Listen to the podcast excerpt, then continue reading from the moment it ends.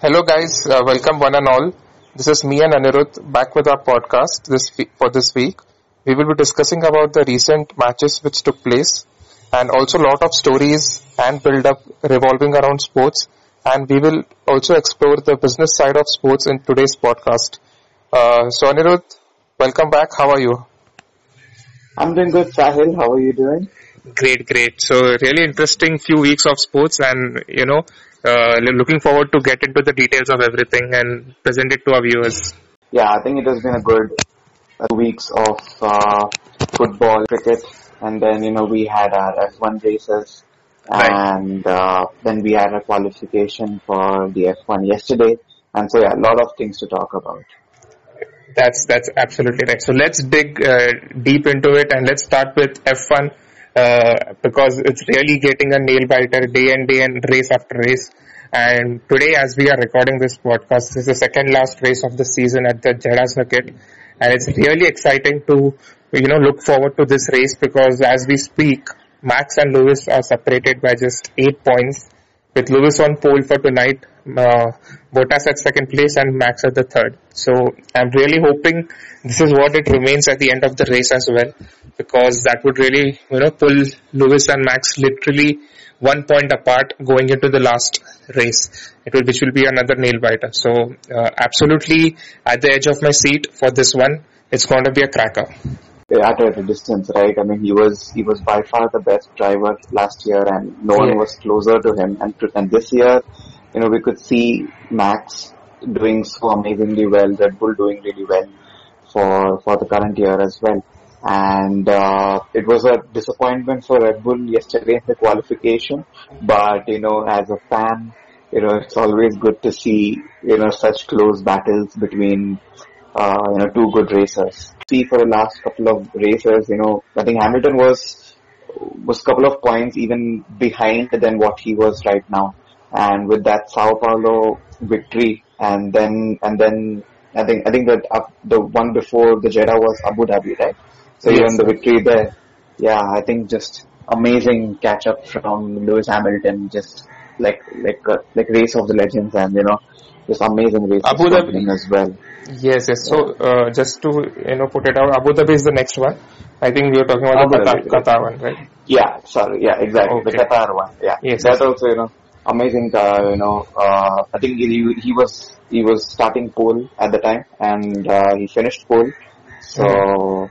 So yeah, I think really good race. Really, it'll be an interesting race tonight because uh, after yesterday's qualification, Max will want to start really well today, and uh, you know he will want to get that second spot at least between the first couple of laps, so that so that you know he can put a little bit more pressure on Hamilton. But uh, but you know Lewis Hamilton is is, is Lewis. I mean he's he's one of the best drivers we have seen. I think, mm-hmm. I think so.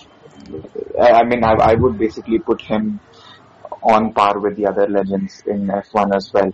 So, you know, it's going to be difficult for Max, but, you know, as a fan, you know, we are hoping for a really good race today. Definitely agreed. Uh, so as you rightly mentioned, I think at Interlagos, which is the Sao Paulo Grand Prix, it really changed for Lewis Hamilton because I think uh, the the point that he was really trailing Max now at a huge margin, and plus he had he had he was given a penalty. He was starting at back of the grid, so everything just you know uh, it it actually pumped him up and it put, put a very uh, he put up a very classy performance that night because he knew if it doesn't perform today, it's almost it's over now after this because uh, Max would have just extended his lead and uh, uh, I was watching the race pretty closely. I was watching it every lap, and uh, it was getting very intense at the end because Lewis started gaining on Max uh, lap after lap, lap after lap, and the entire uh, crowd which was present never stopped cheering for Ma- uh, Lewis and Max, both of them. But uh, yeah, I mean, it was a superb race because uh, everyone's reactions when Lewis overtook Max, and uh, especially uh, uh, the team principal Toto Wolff had a very amazing reaction to it, just trying to you know tell the race director that no matter how much penalties you put on put on Lewis or our guys, we are just to come back stronger every now and then. And that is what uh, I think that was the big turning point of the season so far because that really like pushed Mercedes and Lewis both in a way that they can overcome uh, Red Bull and Max. And the tracks which followed obviously were at a at such a uh, point that it always benefited Mercedes and Lewis Hamilton, and I think they have taken a complete advantage of that.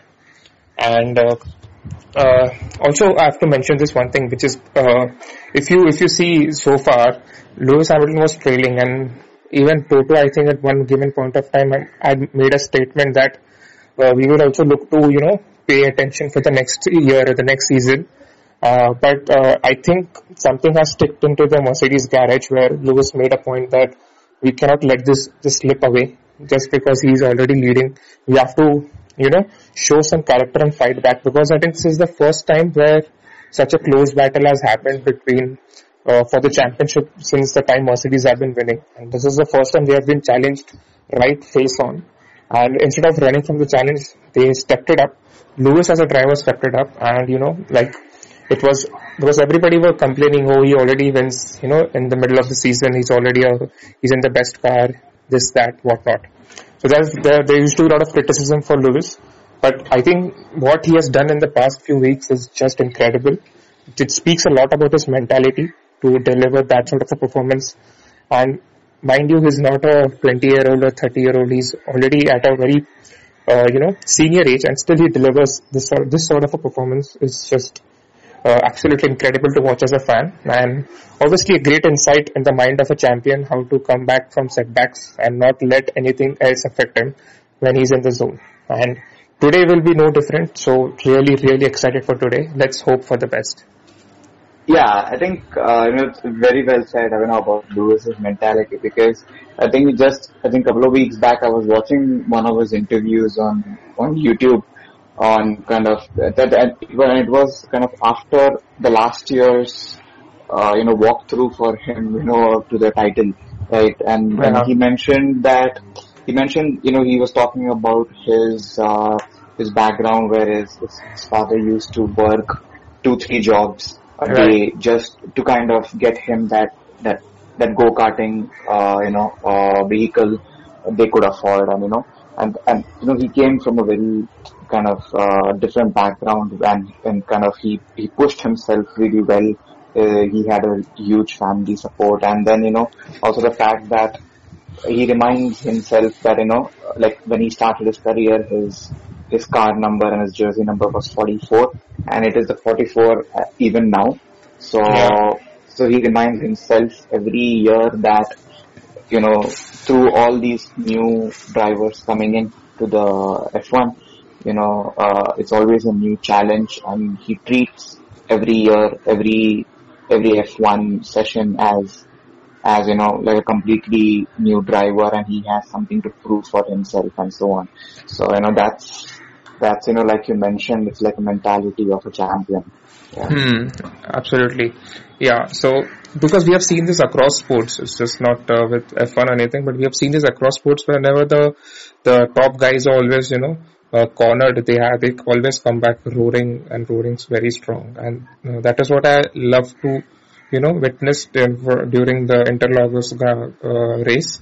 And because uh, that was the point where if he didn't, if he if he decided to you know not push or you know get that victory since because of everything was going against him, I think that would have really like it would have been a call on the on the championship this year. Because the lead would have extended by a huge margin because Max was already leading the race and there would have not been a fight back. I think we would have been already shutting off our TVs for tonight. So really like uh, uh, absolutely like an incredible job by Lewis and the whole Mercedes team. Uh, and uh, let's see now how these last two races, uh, uh, you know, wind up and who is the champion of of this year's. Finally, we'll get to know. Yeah. So being on the Formula One topic, there's one interesting thing which which we need to discuss is the you know the shift in Formula One because I remember a couple of years ago we just knew as Formula One is uh, just is just this whole circus where cars just go fast and then that's it. We had we as spectators had no idea about it. And uh, uh, so recently, there's there's been this huge shift amongst the number of F1 fans, and you know the people following F1 has increased uh, heaps and bounds. So uh, I would like to tell everyone this, that this is a, a total effect of uh, how a new media group took over F1 and and in the past four five years and they have literally changed the the entire picture of the sport. Uh, we are obviously talking about Liberty Media and uh, a really interesting point and a really inter- interesting case study to look into uh, because the numbers speak for itself. The strategy has been amazing. They have pulled in the crowd, they have pulled in the revenue, and I think it's just going to go on and on after on and on after this. So yeah, Nirud, any any points on this you would like to add? You know, the initial credit to get Formula One where it is uh, is is you know to Bernie Ecclestone. You know, uh, as we were talking offline on this, he kind of kind of created that base for uh, for for getting Formula One in the map uh, and you know into the TVs of every every household, right? And yeah. uh, but then I think with with with times and with the digital media at the moment, you know they they had to find a different way to kind of uh, reposition that the sport, reposition that uh, that prestige, that glamour, the technology, the speed of of, of this sport, and uh, so so you know that's why uh, like when I when I when I look at their marketing techniques, you know, if, if all the companies that sponsor the the vehicles, the jerseys, mm-hmm. yeah. you know, those are all really good good kind of marketing techniques as well. But the sport in itself, you know, uh, F1 in particular, kind of putting out YouTube, interesting YouTube videos, and uh, so that so those kind of things have really helped uh, F1 to be become the sport at the moment, you know, because I think uh, a couple of years back, not many of them knew about F1, but now if you see, like everyone is, uh, like whenever there's a race, know, everyone is locked in to see, okay, what is the, how is the race going on, and uh, and so so yeah, I think you know, I think credit to Liberty Media as well to kind of uh, you know have that change in a strategy, in a marketing strategy to kind of uh, reposition the F1. Yeah, no, definitely it makes a lot of sense. Uh, because I was just uh, reading on you know what changed and you know how they have tried to you know uh, rebrand the complete the uh, rebrand F1 altogether. So there were a lot of these small yet very key changes which they you know started doing once they took over uh, which is the first thing is they changed the logo of F1, which is like pretty basic for everyone, but it actually it has a deep roots in marketing and you know to put the brand and put the image of F1 in, into people's uh, minds. So definitely, like that is where they began with, and followed by they also st- they also uh, have a theme, uh, so so to say, an anthem for an F1 race before every F1 race so this is all this is all uh, which all you know resonates with fans and peoples across. So whenever you see that image or whenever you hear that you know uh, theme, uh, you instantly recognize that it's from the F1. So that that is in a way trying to build an image in in in, in any fan's subconscious mind that you know this is what F1 is now and this is what it, it represents basically. So that was that might sound as a very basic change, but it it it has a very deep uh, revolving process throughout. So that is how they began with, followed by.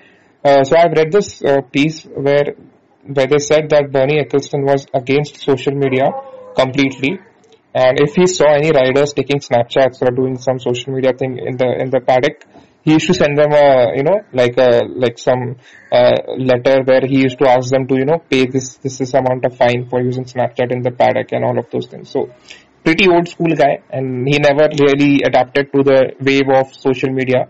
So uh, basically, it, it's a key key study into someone if someone is trying to look for social media marketing and all of those things. So you realize the attraction social media has nowadays is just immense because as we are speaking about Liberty Media, they there's not one app where they, they where they don't have the F1 presence Like you can just browse and see F1 is right there in every social media. All the drivers, everyone has equal access and the drivers and obviously are doing much more than the much more media much more brand representations and much more you know uh, like engagement basically has increased heaps and bounds than it was in the Ecclestone era. Uh, that's happened. The the access to the paddock was not at all uh, there for people before. But now you have the VVIP and the VIP pass where if you get that you can be uh, surrounded you know at the second floor of the paddock where you can see all the riders you know coming and going and you can have a very close by view and experience of the F1 the F1 experience. Uh, so yeah, so that has happened. So more access, more uh, reach, and uh, you know more exposure to the fans and to people who love the sport has made it much more connection. Uh, uh, it's much more friendly in a way that people now can resonate it more. That's happened, and obviously we all know uh, the TV series with Netflix, which is Drive to Survive and to be really honest, uh, it's not like I've, I've been this F1 fan all my life. I've been following F1 since the first season of uh, Drive to Survive. And that is how I got into F1 and I've been, like hardly missed a race because I've been hooked to the sports, hooked to the races and uh, all the, you know, the hype which surrounds F1 is just immense. I've been a MotoGP follower, but uh, I've uh, all like I've been a MotoGP follower since a decade now and getting into F1 was, you know, a completely different experience. But now I understand, you know, much uh, in, in depth what it stands for and, you know, the entire media and, and the entire hype around F1. So basically, uh, getting Netflix involved, you know, putting this imaging and branding of of F1 into people who have not been part of F1 or who doesn't know F1. So that played a major role because I am a clear example of that, right? So that has attracted a lot of uh, young uh, fans and especially in the age bracket of say 15 or even younger say 12 13 14 years to say in the 30 30 year old bracket because these are the guys who are mostly on the social media on streaming netflix and all of that so it definitely puts an image in your head that you know this is something i'd like to follow or you know something i'd like to be in touch with or you know uh, maybe go and visit the track and watch a race live so these are some yeah. key changes which definitely you know uh, propelled the image of F1. Exactly. Yeah, I think like like how how we would summarize it is basically they they have done a data first marketing strategy. So like like I was just reading about this is that like they have around 1.1 million data points that each F1 car pushes out per second through 300 sensors. So just mm. like just imagine the amount of data that they are that they are tracking. And in the past, that data was used by teams to make the cars better, improve the strategy, and so on. But now, like they are using that data, uh, the Liberty Media is using that data to increase kind of fan engagement because, like, like it's it's like like when you see a video, you see you see the the uh, you, you see their communication with the kind of hear their communications with the strategy team and uh, and you also see the different kind of data points on screen when you're looking at one of their videos, right?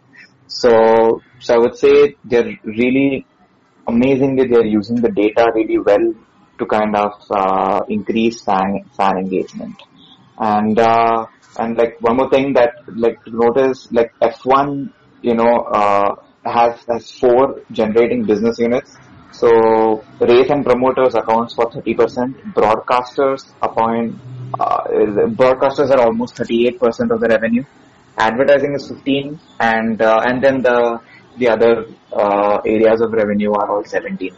That shows how much kind of importance, uh, you know, they have, they have given to data and streaming services. I mean, because uh, in the past we only used to see F1 races on TV, but now we can get it into Hotstar and all those streaming services as well. So I would say really amazing data first strategy is what, you know, has got mm-hmm. them so mm-hmm. far in terms of, yes. in terms of their uh, revenue now.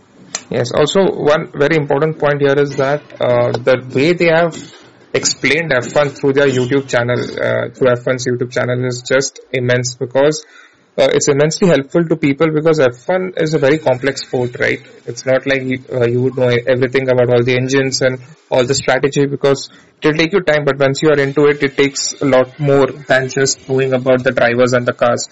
So their YouTube channel is just amazing because the way they break down uh, races and the way they showcase each and every part of the sector and you know how the races, how some some drivers are performing well and why the others are not so that's another game changer.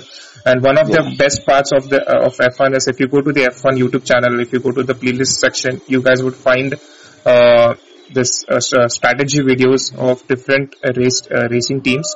Where so th- it's called behind behind the story or something like that, if I'm not wrong. Where uh, you can see uh, you can hear radio messages between the driver and the and the entire strategy team discussing the race strategy as the race is going on so it's a very important important part and parcel of a, of a sport, the strategy in any in any uh, in any sport basically. But if you get when you get to hear the engineers and the strategy uh, race strategy head discussing it and you know planning it out and when the when you see it getting delivered and when you see the rider passing the another guy because of the strategy because of the tire changes and all of all of those things coming together it's just it puts a smile on anyone's face because uh, it's it's just right there in front of it, front of your eyes. You have heard the communication, you have seen how it played out, and uh, yeah, it's just amazing to watch that.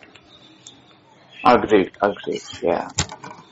So yeah, definitely, like uh, they have taken this to a new level, and we are hoping forward for the next season of Drive to Survive and also the new season of F1. Uh, the only thing is remains is to see who gets crowned as champion this year. Alright, so that was pretty much about F1 and now we move on to uh, our favorite sport of all time which is obviously uh, football and a lot has happened in the in the in the world of football so to say. And the major news has been that uh, Ole Gunnar Solskjaer of Manchester United was sacked or in a way as they say, said it was a mutual agreement that he has left the club. And uh, Ralf Rangnick has been appointed as interim manager for the club. And he's also going to take on take on consultancy role for after June July when the season ends basically.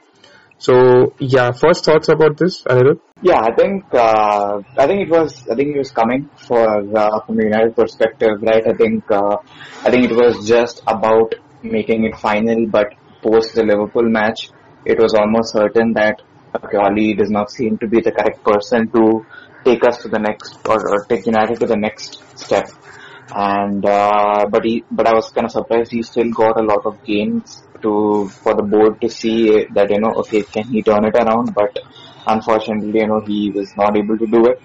But yeah I think ralph Rangnick is an interesting interesting choice. Like I have I have read about him you know like from from the stories from the media.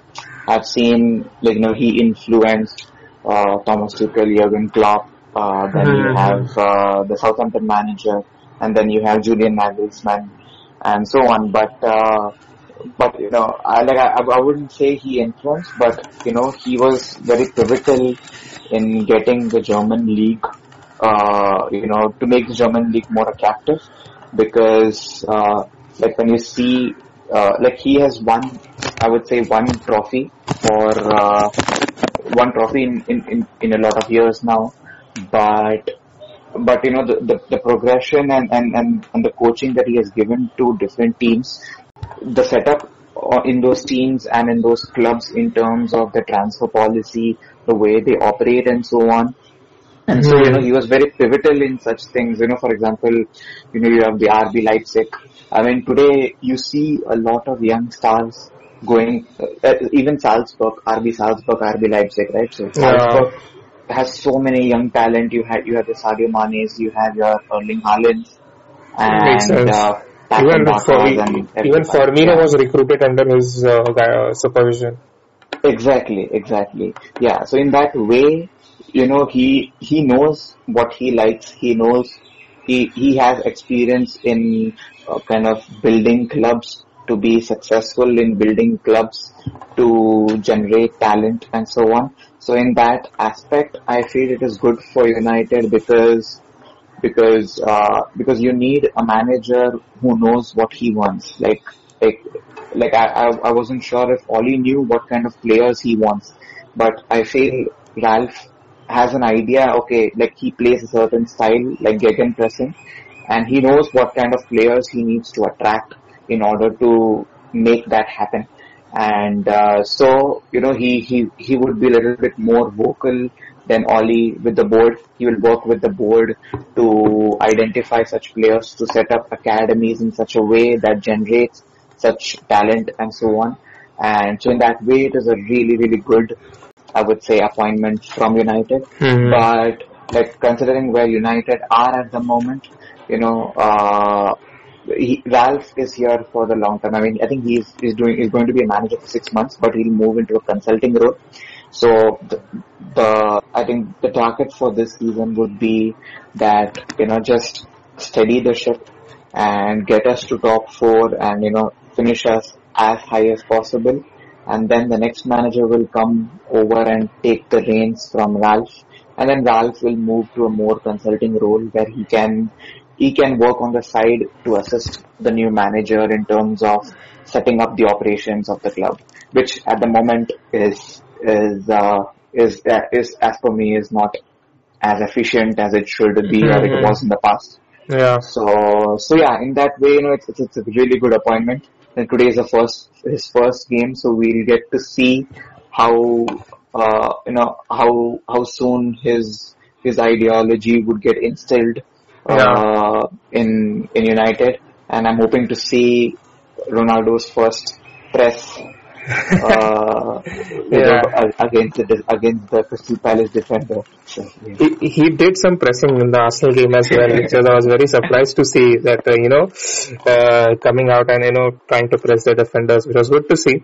Uh, and you know rightly, like uh, you just put it out so perfectly because this, this guy has vision this guy has some plans as as we can see and this guy is here for the long run. And this is what as united needed as a club. You know they were in this uh, this box of you know which was just very focused on what we had in the past. Everything was about the united way the Fergie way. And we did not try to you know break out of that image or so to say the way we operated. And now the times of times have changed. The uh, the way clubs play play football have changed. And we were not adapting to the newer generation, the newer style of play. And someone like Ralph, who has been involved recently, as you rightly said, with a number of teams, you know, trying to push them up into the into the into the big into the top tier of football. So, if, if this guy is really like you know he knows his thing, and if he is here for the long term, and it's really going to help us in a lot of many ways because uh, uh, I was just uh, reading uh, one of his interviews uh, like uh, about United where he said that it's about recruitment, but it's also about making sure every year we have academy players good enough to make it making it into the first team. So one doesn't exclude the other. So that was a very important statement where he made sure that it's not it's, it's not going to be where we just keep on spending money and keep on buying players. There has to be a lot of focus on you know our our, our youth teams as well because uh, every successful club has a very strong youth setup and uh, I really don't uh, remember some like players coming out from the youth system that often from United. The last one was I think Mason Greenwood who made like a strong impact right away. And we need more players like these. We need players who would step up and you know who, who would be trained into this ideology of football right when they are young, so that we carry this Manchester United DNA and you know they can start performing right away when they are in the first team. They don't need to. They need. They don't need the time to adjust to a new style of play. Uh, so definitely like uh, really interesting times ahead and I, I just hope that he doesn't fall out with the board because our board has always been notorious enough to getting things run by the way they want. Uh, so yeah, that's going to be interesting to see because as I as I see what he is, he's very you know like he's very opinionated. He he would like to do things a certain way, and the United board members are the exact opposite they always make sure the manager, or the people in charge always do what they are intending to do. So this will be a really interesting thing to see uh, as how the board adjusts to this ideology of this guy and uh, what are the changes which we would do in the coming uh, few transfer windows is, is going to be immense. Uh, as you rightly said, uh, today is his first game and really exciting, really excited to watch because I remember that as a United fan, I had just stopped watching the last few games which they played under uh, Oli. So yeah, like uh, it's, a, it's a new beginning, and I'm, I cannot wait to switch on my TV at uh, 7:30 in, in, the in the evening. Yeah, I think uh, like how I see Ralph is that I, I feel he's going to leverage data a lot. So mm. like like same as what Liverpool have done, you know, because uh, they play a certain way, they need player put or expected output in right. order to in order to for, for the team to do well and so on. So I feel Ralph is again uh, you know like that that professor slash you know data guy who might bring in that analytics aspect into the recruitment and uh, you know team management. Mm-hmm. So and plus like one thing to note is that like like we cannot judge Ralph you know based on his past because he has been managing clubs that did not have the amount of resource that United has, or the team, or the strength of the team that United has. So, you know, it, it might well be possible that, you know, Ralf would do extremely well at United in the six months as well, because, you know, he has the, he has the players that he wants, uh, you know, in, or he can improve their productivity in, mm. in, through his, uh, coaching. So, yeah, you know, in that way, I think it will be interesting to see how Makes sense. Yeah. Makes sense, yeah. Uh, very interesting as we were discussing about uh, Ralf Rangnick's few interviews where he made sure that, you know, uh, people, everyone around should know what is the role of a manager. And uh, like we always had this idea, you know, a manager is someone who just, you know, gets the players together, puts a tactic on, on them and makes sure that they play according to the tactic. But he made it very clear and it, it really like uh, made us think to have a discussion on this topic which is you know what is the idea of of managing a football team and what is the uh, the the core role of any football manager? Uh, so uh, Rangnick in his interview made it pretty clear that you know uh, if you see a team play a certain way without knowing a manager you should be able to tell oh this team is managed by this guy. So so basically, uh, replicating the ideology of football, which is there in the manager's mind, onto the pitch, is the job of the manager. A manager should be really, really focused, as in a manager should have a clear idea of the way he wants to set his teams up, and his team then takes that idea and puts it on the pitch. So yeah. there, there is where that is where the training and the uh, tactical sessions and everything comes into the picture. Next topic which we're going to discuss is about uh, Liverpool. Obviously, because I think they have been on this strong run in the Premier League and they have been winning four ones and four nils and until last night where the legend stepped it up, Divock Origi, which I think I he's my personal favorite when it comes to Liverpool. I just love that guy. I don't know, like he doesn't even play that much, but he's my favorite and he's one, always going to be my favorite. So Anirudh, uh, take it over. It's your team, and I know you have been having a great time watching them play. So yeah, put some light on it. Yeah, I think the season is it's really really exciting and entertaining for Liverpool fans. Uh, I mean, I, I see I see this this Liverpool team as the as the I think the 17-18 team where where Salah had scored around 45 goals or something like that, mm. and, and, we lost we lost in the UCL finals, you know, at the that year. But but I see kind of uh, like this mix of 17, 18, 18, 19, and the champions, uh, you know, season team because I see that ruthlessness in the attack, but I'm also seeing that uh, that weakness in the defense where we are opening up a lot which allows team to counter attack and uh, you know create spaces which uh, due to which we are also conceding some goals which uh, you know in the title winning season we did not do it. But yeah i mean you know nothing to complain at the moment. You know i was i was yesterday just till the 88th minute i was just watching the match and uh, you know chelsea had just dropped points. And i was like please do not drop this or lose this yeah. match because because then it's really important for the title challenge. And uh, I was just really hoping that you know they pull off one you know pull off something from the from the hat. And you know then came the legend Divock Origi and uh, yeah. uh, there's this really good kind of banner called you know in Liverpool that is football without Divock Origi is nothing or something like that. And yeah. uh, so I mean like, he's I mean he was this kind of player you know who who is no, going to be known because uh, you know these four five seasons. And uh, you know, even though he's not played a lot now, and or whenever he leaves, you know, he's always going to be known uh, as the player who scored two against Barcelona, who scored the winner in the Champions League, and you know, yeah. who scored the winner against Wolves. And uh, so, you know, great, great guy. You know, because he has not he's not complained about playing time. He knows that Jota, Firmino are always going to get games ahead of him, but he still, you know, uh, he still kind of comes on as sub and uh, and you know he he kind of shows that same determination. Mm-hmm. So you know, which is really good to see as a player. And uh, and again, you know, he I think at the moment Liverpool are above Chelsea in second place. So really good point yesterday to push to put that pressure on on the title race. Oh, perfectly summed it up.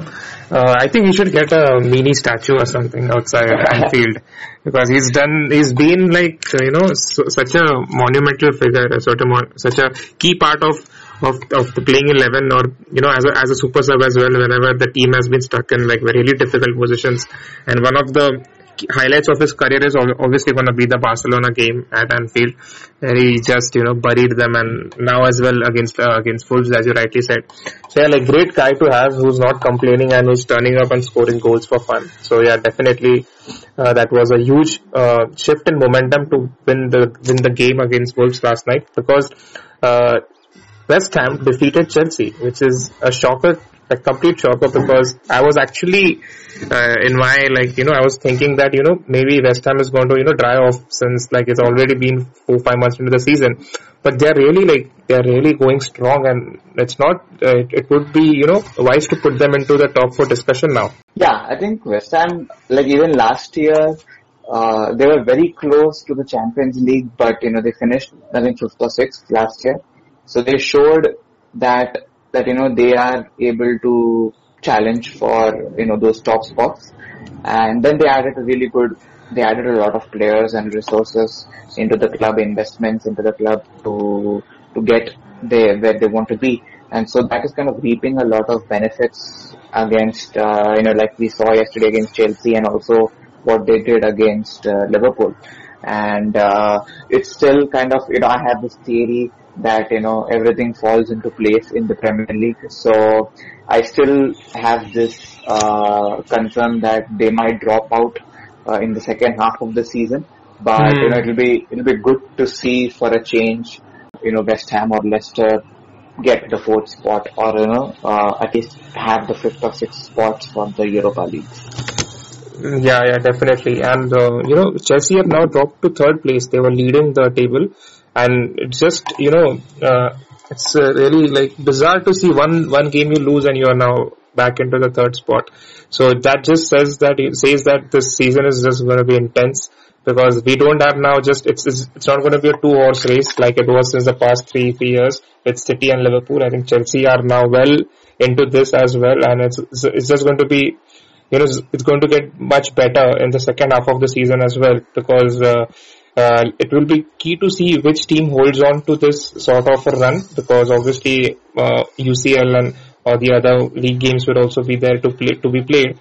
And uh, the, and also the discussion of who is going to get that uh, number four uh, spot into that onto that onto the table because definitely West Ham so far in the discussion let's see what happens with them. Arsenal is like I still don't think they they'll get the top four finish. But uh, Tottenham and Man United are definitely, I'm going to still put them above Arsenal because uh, uh, the, the squad which we have are, are still like much better than Arsenal. Uh, and with Tottenham having uh, Antonio uh, uh, Conte and now with Ralf Rangnick, there should be some sort of a you know rebuild or some sort of a fight back for this season. So definitely the the will be key to see how the season finishes and who gets that top four finish yeah, it's going to be a tight, tight season. Yeah. Yes, totally. So yeah, and that uh, that's about that. And moving on to the next part, uh, we we were discussing about this, you know, like how football has changed over the years. Uh, and uh, these days, uh, what we feel is that you know, it's it, football is getting more and more physical about physicality, about running, pressing, you know, being like absolutely strong on on uh, on on like you know like uh, making the opponent you know harassing the opponent by pushing him or maybe just putting a very key press and uh, as we were discussing we have also noticed that you know the with the goals which we see are like six or seven seven times they are from uh, you know crosses from the fullbacks or a long ball from someone else so uh, yeah, your take on this, Anirudh? Like I've been watching football since 2007, and uh, I've also seen a lot of clips prior to 2007 of of players like Zidane, Riquelme. You had your Ronaldinho's, you mm. had your uh, uh, then you had your uh, you know, and then and then you in you had your Messi's, and you know, Messi is still there, but you know the, the younger Messi and you, you had your Ronaldo's and yeah. uh, Luis Figos and, and and a lot of other players. And uh, I mean, I mean, you, you sit in awe watching them because the way they used to run with the ball, the way they used to hit the passes, hit those spot areas wherein the ball would just go into the net as well as you know go to the other other players' pass and so on. And uh, so that you don't see a lot uh, at the moment. I mean, you still have players like Neymar, Thiago, and uh, Ozil, and you know players like that who are very much technical, and they are just really mesmerizing to watch when they play football, right? Mm-hmm. So, so that is, but that is not you know where the game is going. You know, I mean, I don't see a lot of technical players more. I feel with more and more usage of data, more and more usage of uh, analytics. I feel, uh, you know, the game is turning more into a team sport now where, where each player is complementing each other and one player's strength is complementing uh, the other player's weakness and you know vice versa and so on so you don't need that that technical player in teams anymore but mm. you hmm. need the right you need the right players in the right places in order to get what you want. So, I mean, I, I mean, today I feel the most, the team with most technical players I feel is City. Because the way Pep plays, yeah, right. uh, you know, players like Kevin De Bruyne, or Gundogan, Bernardo Silva, these are, and you have David Silva, you have Yaya Toure and so on, which, who are really technical players who are, you know, really good to watch and so on. But mm. now, I think the direction in which the game is playing, going, it's it's more of running, it's more of pressing.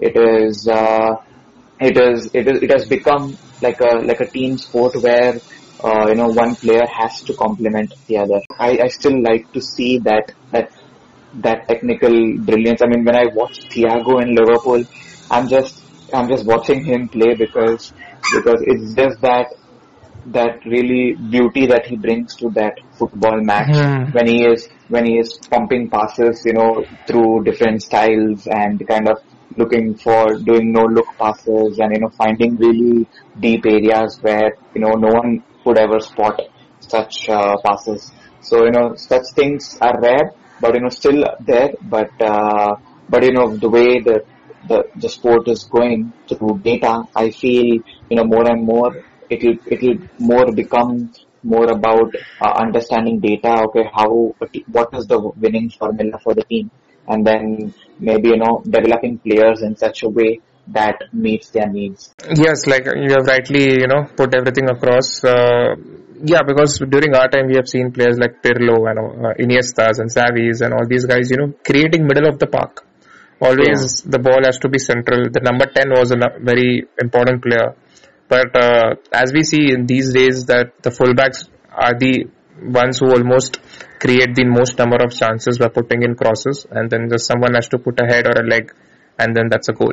Most in the most cases. So maybe for some viewers that would be you know interesting to watch and they would like to see that as well. That that that is also a key aspect of the game. And that is also a skill which one has to master which is we are not saying that. But when you see a ball you know like when it pierces through the field and it just falls rightly at the striker's feet and then he does, does that finishing. That is a different, uh, you know, it's a different uh, joy to watch that because uh, you have seen the ball, you know, travel through through the field where players have been doing that intricate passing and you know trying to find gaps and spaces and uh, in the end trying to put the ball back of the net. So that is obviously one one key aspect as well. And because uh, because of the data coming into the picture, fit sports science fitness is becoming such a huge aspect of every every sport, so to say, uh, and more challenging and demanding styles of uh, of say sports and uh, the way teams line up, the the tactics they have been playing. I think it all all boils down to that as well, uh, to the system which they are trying to play.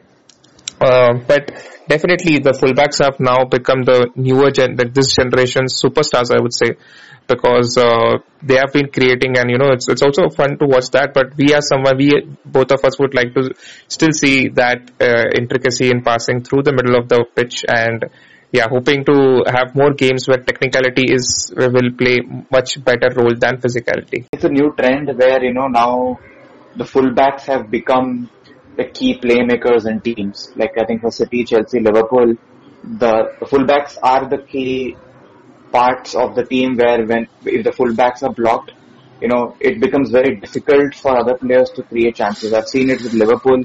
If Trent and Robertson are really well marked by the opposition team, mm. we don't have anyone from the middle who's able to push that passes from the middle, right? Yeah, yeah. And dictate dictate the game from the middle. And so that you know then kind of uh, you know proves that point that you know you need at least a midfielder who is able to dictate the matches from the middle of the park. Agreed, agreed. So yeah, so the last thing which we had on a list of discussions for today is the the Ballon d'Or ceremony, ceremony which just took place uh, a couple of days ago, and uh, yeah, what do you think, Anirudh? Who deserved to win and who got the award? What is your call on this? Yeah, I think uh, you know. I think number seven for Lionel Messi, and uh, and I, I think it was it was expected as soon as he won the Co- the Copa America last year, or was it this year? I, I don't remember. But I think it was this year. So yeah. so yeah, I think as soon as he won the Copa America, I mean it was. I mean everyone knew that okay he's going to win the Ballon d'Or because on one part you know we could argue the the concept of this Ballon d'Or and how the voting system is, uh, which I feel in a way is slightly biased. And so, but you know, like when like I think there was also another trend of robbery that uh, that was that you know Robert Lewandowski did not get the Ballon d'Or, yeah. which I felt which I felt last year they should have. I mean, even though they did not have the ceremony of Ballon d'Or, he should have received the award. I feel it was as simple as that because I mean, what numbers did he put last year? And this year again, you know, he put really amazing numbers. But, uh, but yeah, I mean, when you have Messi and Ronaldo still playing and Messi, you know, even though he did not have the greatest of years, he still put up good goal scoring numbers for Barcelona at the start of the year.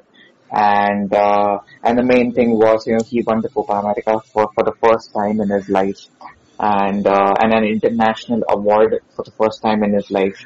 And mm. so hmm. there was, I feel there was no, uh, you know, denying the fact that you know Messi was not, uh, was not uh, the word. I'm forgetting the word, but but it's basically you know he was not undeserving. But key contender. Uh, yeah, exactly. Yeah, yeah. I wouldn't say Messi was undeserving in that way, but uh, but I felt the difference between Messi and Robert Lewandowski was the Copa America. If Messi wouldn't have won the Copa America, Robert Lewandowski would have been the Ballon d'Or hmm. Yeah, so that's, that is yeah. The, yeah, yeah that's that's really uh, you know like you have summed it up pretty well. But uh, I would still you know be like you know Robert Lewandowski should have won this year as well because uh, of the fact that he's been consistent oh, like for the past two years and uh, obviously it didn't happen last year as well because I think they cancelled the awards. But uh, even this year he has been really phenomenal and I, uh, I think Bayern has also won the league and I think one more trophy, one of the domestic cups as well. So uh, if if trophies are to be considered, uh, I think Lewandowski has won like I think with Bayern he has won it, and obviously the international trophy is missing from his cabinet, which is no doubt, as you rightly said, has made the key difference. But if you see the stats on paper, uh, it, it's almost quite similar. Like they are not that far away from each other. And in fact, this year they, they started with this new award, which they said striker of the year or something like that. And that they gave that award to Robert Lewandowski. So if that was the case, they should have reversed it and, you know, gave Messi the striker of the year and gave Robert Lewandowski the Ballon d'Or. Because, uh, uh, yeah, like it's obviously a bit biased and, uh, uh, would really love to see Robert Lewandowski winning it in the in the in the coming few years, and you know, finally ending this dominance of Lionel Messi. Because, uh, yeah, as a Ronaldo fan, I really don't want him to, you know, win more and more Ballon d'Ors. So, yeah, that that is my bias. But anyways, so yeah, that's that's my take on the Ballon d'Or ceremony, and yeah, let's see how this season goes and what will what will happen in the next one. So we'll have another heated discussion or we'll have another point to talk on about the Ballon d'Ors. Yeah, hopefully Salah gets considered higher up the ranks for the Ballon d'Or. Yes, but, I was. Uh, yeah, I, but uh, this I think uh, uh because Liverpool had a very like uh, he did, Liverpool didn't win yeah. anything last season, so maybe that hampered his chances. Uh, but yeah. the, the way he's playing this season and Liverpool win a Premier League or some uh, maybe a Champions League again. I think it's definitely he's gonna be up there with the Robert Lewand and Robert Lewandowski as well. If they both of them had a great season, then I don't think so. Uh, Messi is gonna be there in the top two as well. I think he'll be the third third person in in, in the order. But uh, definitely Salah now has upped his game to another level, and every week we see that he's scoring, he's assisting, he's doing everything on the pitch, and Klopp has openly said it that Salah is right now the best player in the world, and we all of us agree on that. And if this is if the, if he continues this, and I think the Afcon is also happening. So uh, sorry, the the the Afri- African's yeah. Cup of Nations, right? Even that's going to take place. So let's see how he performs there. If he manages to win that, I think then there is no chance uh, that he's not going to be competing for the award. All right. So yeah, that's that was the, that was it, guys, for this uh, week's episode. I think uh, we covered pretty much all we had uh, discussed about, and uh, from F1 to football. Uh, I'm really looking forward to the next couple of weeks and get back to you guys as soon as possible with more such updates and discussions and things around sports and business, uh, which will keep you intrigued and keep tuning into our podcast. This is me signing off from my side. And Anirudh? Yeah, this is Anirudh signing off well. I think it has been a good week and, uh, you know, we hope to bring you a lot of such content in the future. Yeah, right guys. Thanks for tuning in and uh, definitely do share our podcast and keep the love coming. Thank you guys and have a great weekend. Bye bye.